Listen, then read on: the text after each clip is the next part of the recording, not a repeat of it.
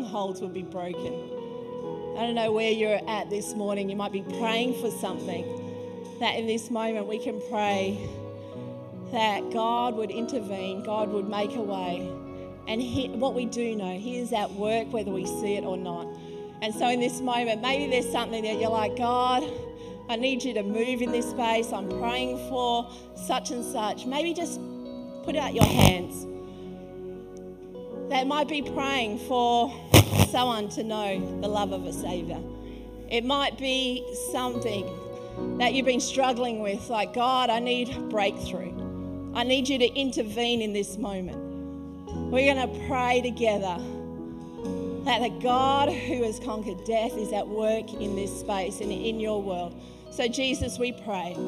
We call on your name, God, the name that saves, the name that moves, the name that makes a way, the name that, Lord, heals, that Jesus, we call upon your name for every person and every prayer that is held up to you in this moment. That Jesus, we pray that you would make a way, that you would move in the circumstance, that God, that they would see you and perceive you in your presence that is at work in that situation. Lord, I pray that there would be just a rising of a praise, Lord God, to be able to give testimony of a God who is in control, a God who holds all things together, that Jesus it is your name, the name that is above every other name, the name that we call on. Abba, Father.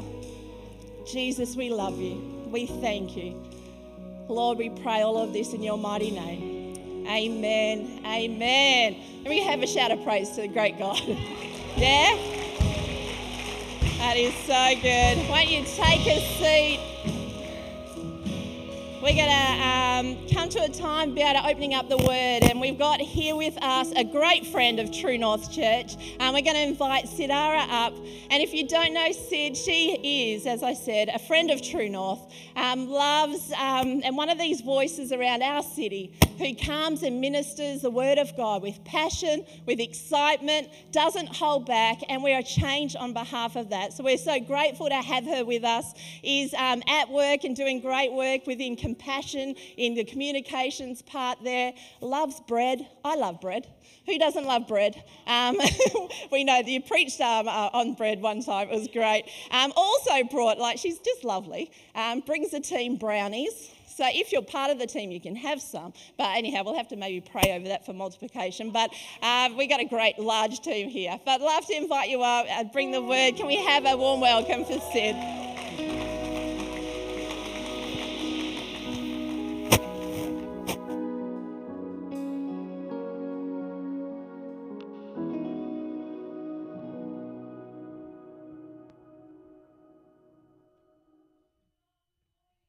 Doing today? Are you awake this morning? Oh, okay. About five people are awake this morning. That's a bit of a shame. Shall we try that again? True North, are you awake this morning? Yeah. Oh, there we go. Lots of people are awake. Hello, it's so good to be back with you. Hey, if you're in Mullaloo, I want to say a very special welcome to you.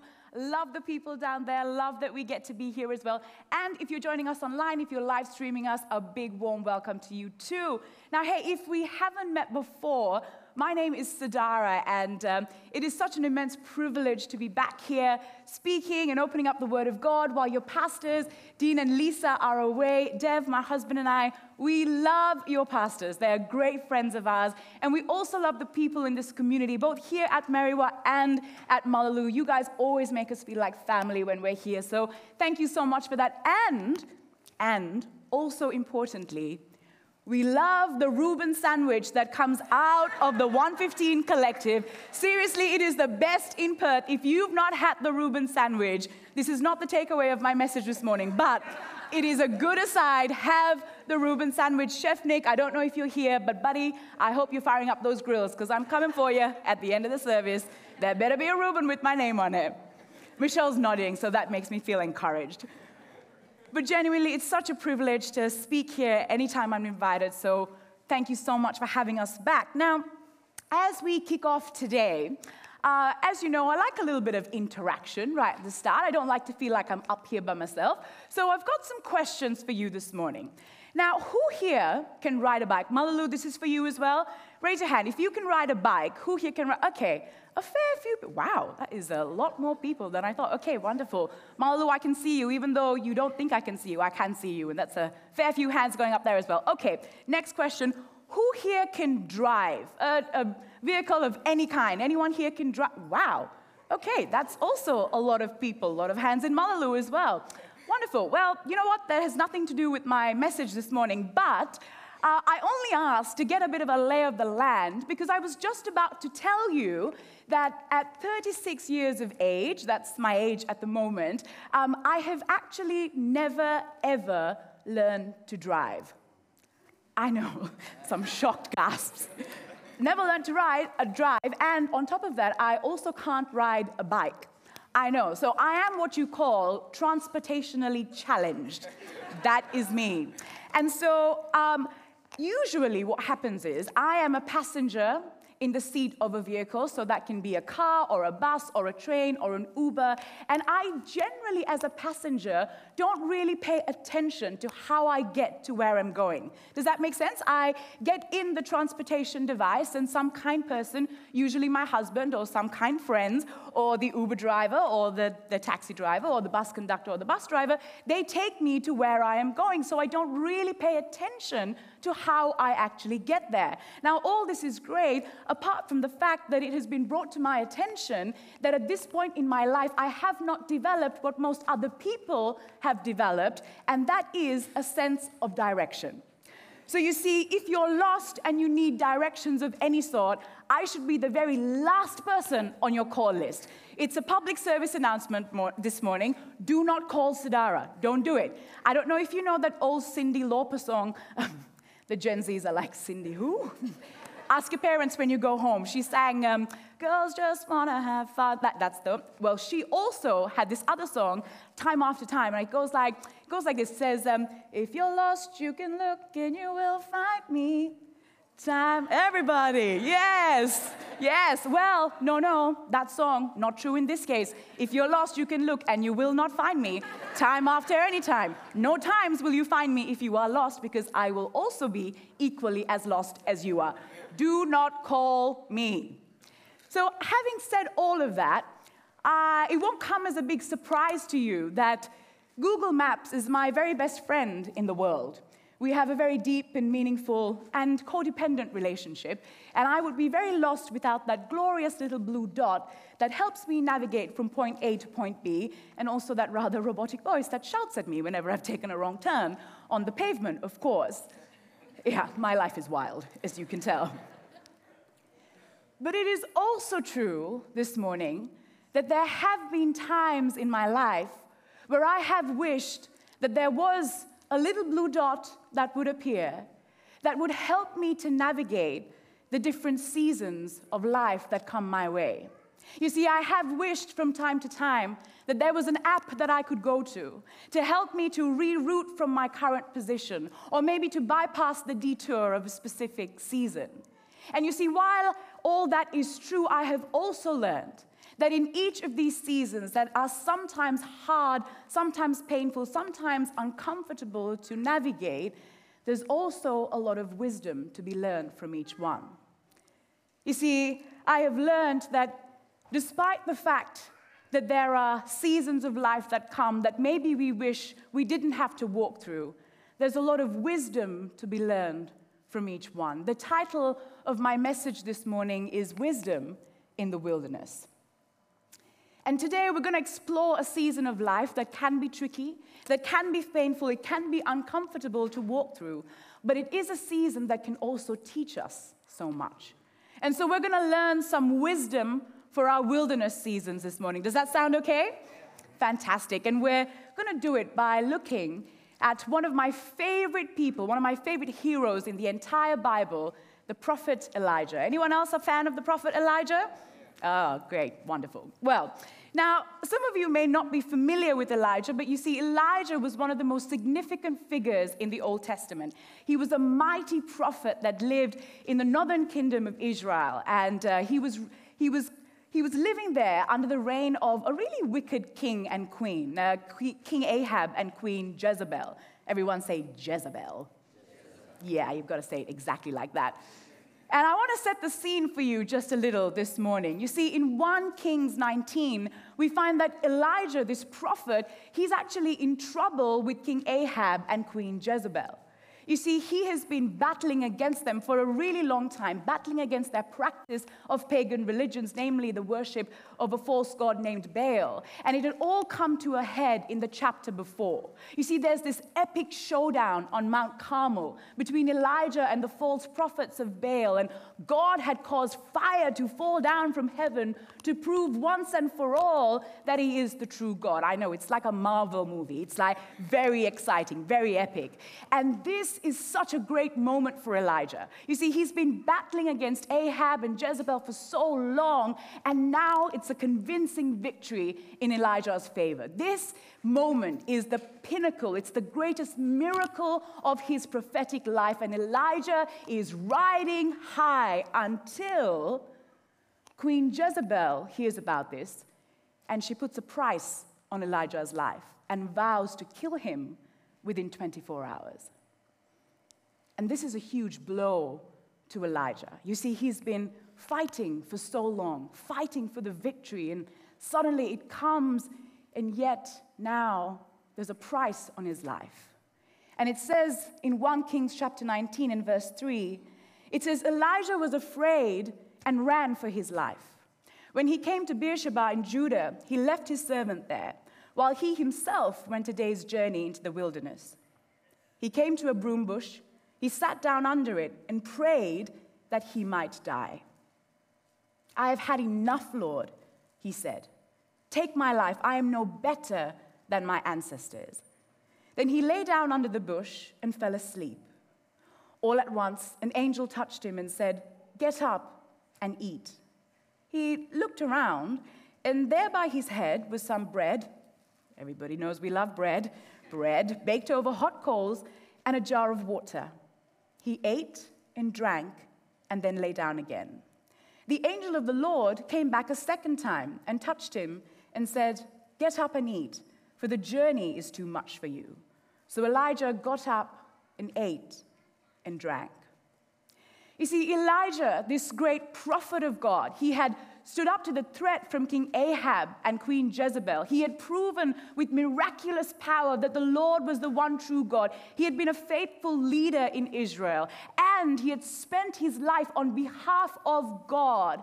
But all it takes is 24 hours and a threat from Queen Jezebel, and Elijah is in a downward spiral. This prophet of God, this confident man of faith, he turns on his heel and he runs away into the wilderness and here we find him broken to the point of asking God to take his life. And all it took was 24 hours. A lot can change in a day, can't it? This moment in Elijah's life, it reminds me that some of our greatest highs can come alongside our greatest lows. You see, this is the reality of life because this is the duality of life sorrow and joy, life and death, victory and loss, and they can all exist together at one time in one place. There's a great friend of mine, her name is Amanda Vivier, she's also a, an author, and she describes life as two train tracks along which tragedy and beauty can travel at the same time. And isn't that so often the case? Life is rarely linear. I don't know where you're at this morning. I don't know what life looks like for you, but perhaps there are some of us here who can relate to Elijah's experience. Perhaps there's a duality to your life this morning that you're struggling to hold on to. Perhaps there's been great celebration because there's been a birth in your family, but you've also been dealing with the loss of a loved one. Perhaps your finances that you've been praying over, well, they're finally thriving, but your health has taken a knock. Perhaps you find yourself here and you know you're, you're overjoyed because your friends have had a miracle baby, but your own fertility journey has been hard and it's been long. Sorrow and joy, life and death, victory and loss, they can all exist together. And in some areas of our lives, while we can stand on the mountaintops, all at the same time, the pain, the grief, the loss, the despair in others, they can send us to the wilderness place just like it did for Elijah. And we find him in 1 Kings 19, in verse 4. He says, I have had enough, Lord. Just had enough. Take my life. I'm no better than my ancestors. Perhaps for you this morning, you know what it's like to struggle like Elijah did. Perhaps you know what it's like to sit in the dark night of your soul. Perhaps you know what it's like to have had enough, to pray to God to end your life. And I want to say to you this morning if that's you, and if you're joining us online, or if you're in Mullaloo, or if you're here, would you reach out to someone? Would you come and ask someone for help? Would you come and talk to someone here, some of the team, some of the pastors? Maybe reach out to a friend that you trust. Maybe reach out to a GP. I want to encourage you this morning don't hide. Don't feel like you need to go it alone. Listen to me. Battling with your mental health is nothing to be ashamed of. It's nothing to be ashamed of. Struggling with your feelings, battling with your mind, there is absolutely no shame in it. It doesn't make you a bad Christian. It doesn't make you any less a person of faith. There were some great heroes in the Bible who struggled with periods of discouragement and depression. There was Moses who prayed to God to end his life. There was David who did the same. And here we find Elijah echoing that same prayer. You can be a great hero of faith and have very human struggles, just like Elijah did, just like we all do. Your vulnerability, it doesn't disqualify you from the plan of God in any way, shape, or form. You see, your vulnerability is not an obstacle, it's an opportunity. I'm going to say that again. Your vulnerability is not an obstacle, it's an opportunity for the grace of God and the care of people. You see, often we think that when we are vulnerable, when we let people see what is really going on inside, that it's a weakness, that people will think less of us in some way. But isn't it true that it is our vulnerability and our humanity that actually connects and binds us together? Your vulnerability, it's not an obstacle, it's an opportunity. And regardless of how long you've been in this place, your wilderness doesn't mean that God has left you. Your wilderness is where God comes to meet you, just like he met Elijah. And often we find that it's when we are at our lowest that God's presence comes the closest. And that's what we find in 1 Kings chapter 19. Thank you. In verse 5, it says, All at once an angel touched him and said, Get up and eat. And Elijah, he looks around, and suddenly there by his head, he finds bread baked over hot coals and a jar of water. And it says he ate and drank, and then he lay down again. The angel of the Lord, he came back a second time and touched him and said, Get up and eat, for the journey is too much for you. So Elijah gets up, he eats, and he drinks. There's a painting going to come up on the screen in just a moment. And this painting is actually by a man named Frederic Leighton. And it's called Elijah in the Wilderness. And it's inspired by this very scripture that we have been reading. In the, in the painting, we can see Elijah, he is fallen in the wilderness, and this angel is there, and he's got some bread and he's got some water for Elijah. Now, what's interesting in this portion of scripture is that it calls the angel in verse 7 the angel of the Lord. And you see, there are some Old Testament scholars who believe that whenever an angel is referred to as the angel of the Lord, that it's actually indicative of a Christophany. Or in other words, it's indicative of the tangible presence of the pre incarnate Christ come in a manifestation way. And so there's a possibility that actually, in that photo that we looked at, in that picture that we looked at, that that's no ordinary angel. There's a possibility that that's Jesus himself who's come to minister to Elijah in his brokenness. Jesus himself who's come to minister to Elijah in his need. Jesus himself who's come to minister to Elijah in the dark night of his soul. And that's incredible to think about. But what does this angel of the Lord do? He lets Elijah eat, he lets Elijah drink, and he lets Elijah sleep.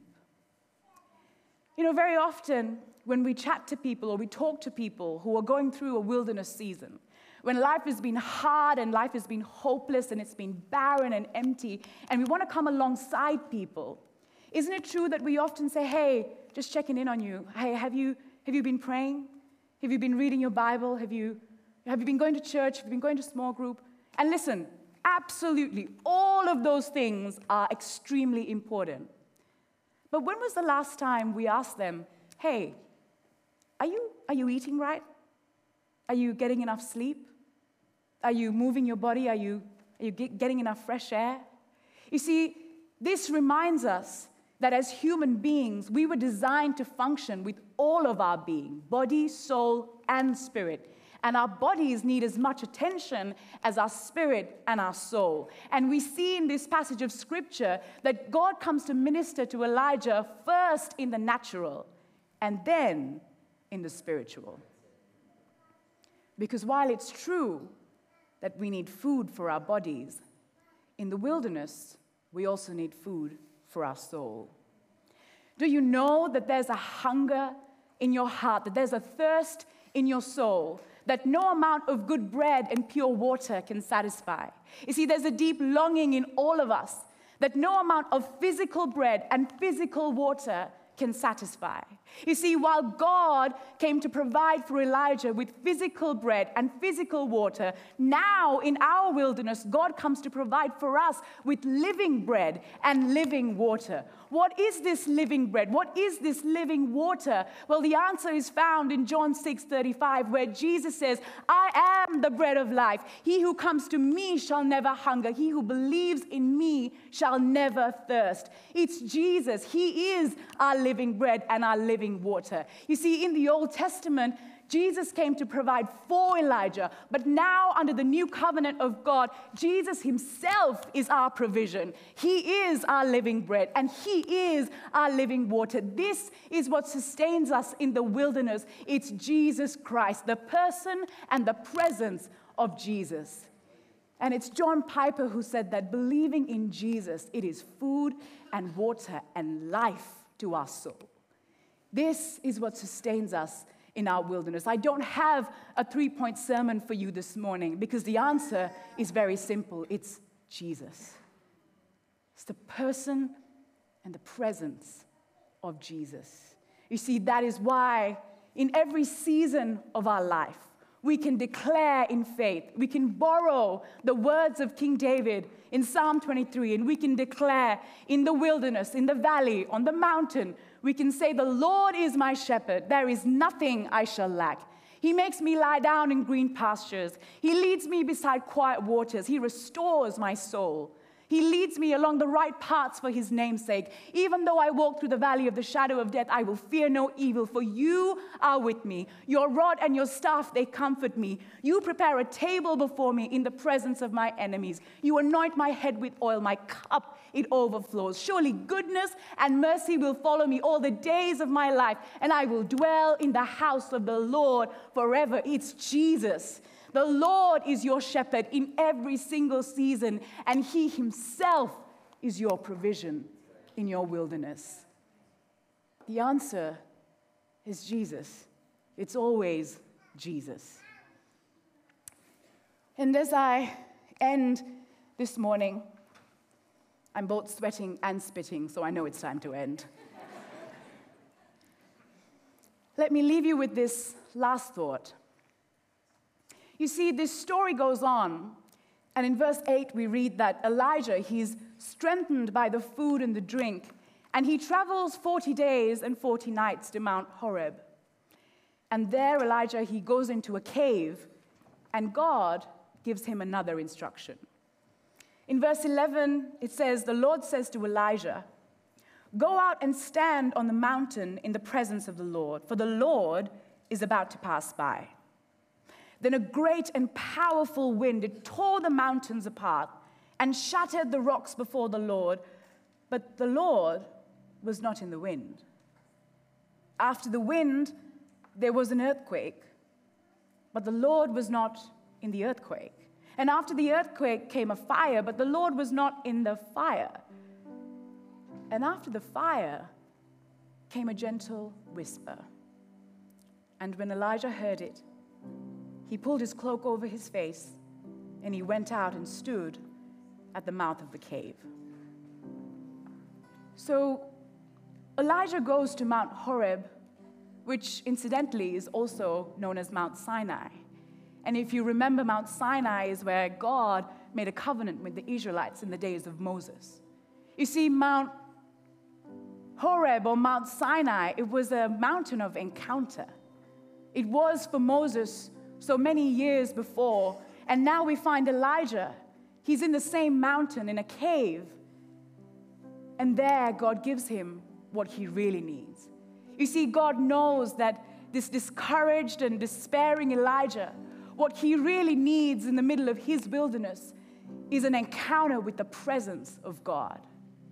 And you see, in our wilderness place, when we're lonely and frustrated and we're battling a season that's hard and tough, what we really need is the very same thing as Elijah. What we need is a fresh encounter with the presence of God. And so God tells Elijah to go and stand on the mountaintop because the Lord was about to pass by. I mean, think about it. This is incredible. And so Elijah goes and he stands on the mountaintop and he starts looking for the presence of God. And he starts looking first in the wind, but God isn't in the wind. He's, he's like, Where is God? Is he in the wind that shattered the mountains? No, he's not there. Then he starts looking for God in the earthquake that shattered the earth, but God's not there either. And he starts looking for God in the great and roaring fire, but God is not there either. God is not in the loud and the mighty, and God is not in the bold and the blustering. No, God was in the whisper. God was in the whisper. Other translations say that it was a still small voice. But the, the translation that comes closest to the Hebrew meaning there is translated as the sound of deafening silence. Sound of deafening silence. When was the last time you encountered the presence of God, not in the sound or the spectacle, but in the silence. You see, God was in the whisper. And while there's so much to unpack in just that little moment, you see, I, I found that as I read on, I, I actually had a question about this whole episode. And then as I studied around it further, I actually realized that Pastor Craig Groeschel had had the same question. And so here we are, and the question is this. You see, Elijah, he's in the middle of his wilderness. He's exhausted, he's done with life, he's ready for God to end his life, and God was in the whisper? Have you ever thought about that? Why is God in the whisper? It's Elijah's great need, it's Elijah's darkest night of the soul. It's Elijah's greatest wilderness place, and God was in the whisper. Why is God in the whisper? Is God trying to make it hard for Elijah to hear him? Is God trying to play hide and seek with Elijah? Have you found this? In the middle of your wilderness season? Have you ever found it difficult to hear God, to hear His voice, to hear His word? Are you speaking, God? I can't hear you. Where are you, God? I'm looking for you. I'm looking for you in the wind. I'm looking for you in the earthquake. I'm looking for you in the fire, and I can't find you. I can't hear you. Why, in the middle of my wilderness place, when I need Him the most, why does God whisper? Surely he should be shouting and yelling from the rooftops Hey, Sidara, it's to be okay. I am with you. It's to be okay. We're to make it through. You're to be fine. Surely God should be shouting at me in my wilderness place. Why, when God should be shouting, why does God whisper? Why does God whisper? And to answer that question, I'm to ask my husband, Dev, to help me out with a little illustration. So I'm going to ask Dev to go all the way back to the back of the auditorium. Yeah, I think that's good. Thank you. And so I can hear you all the way up here. Can you say the phrase, I am with you? I am with you. Well done. Good job. And I'll come halfway down the aisle. Yep. maybe around there. Brilliant. And now, can you do the same thing so I can hear you? Would you say, I am with you? Amazing. And now you can come all the way up on the stage. Anytime today, babe. there he is.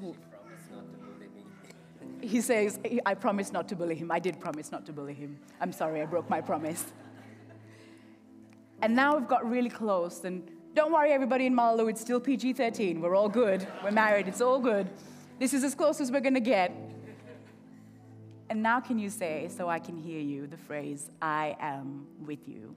I am with you. And again, I am with you. You see, the further you are away from someone, the louder you have to shout.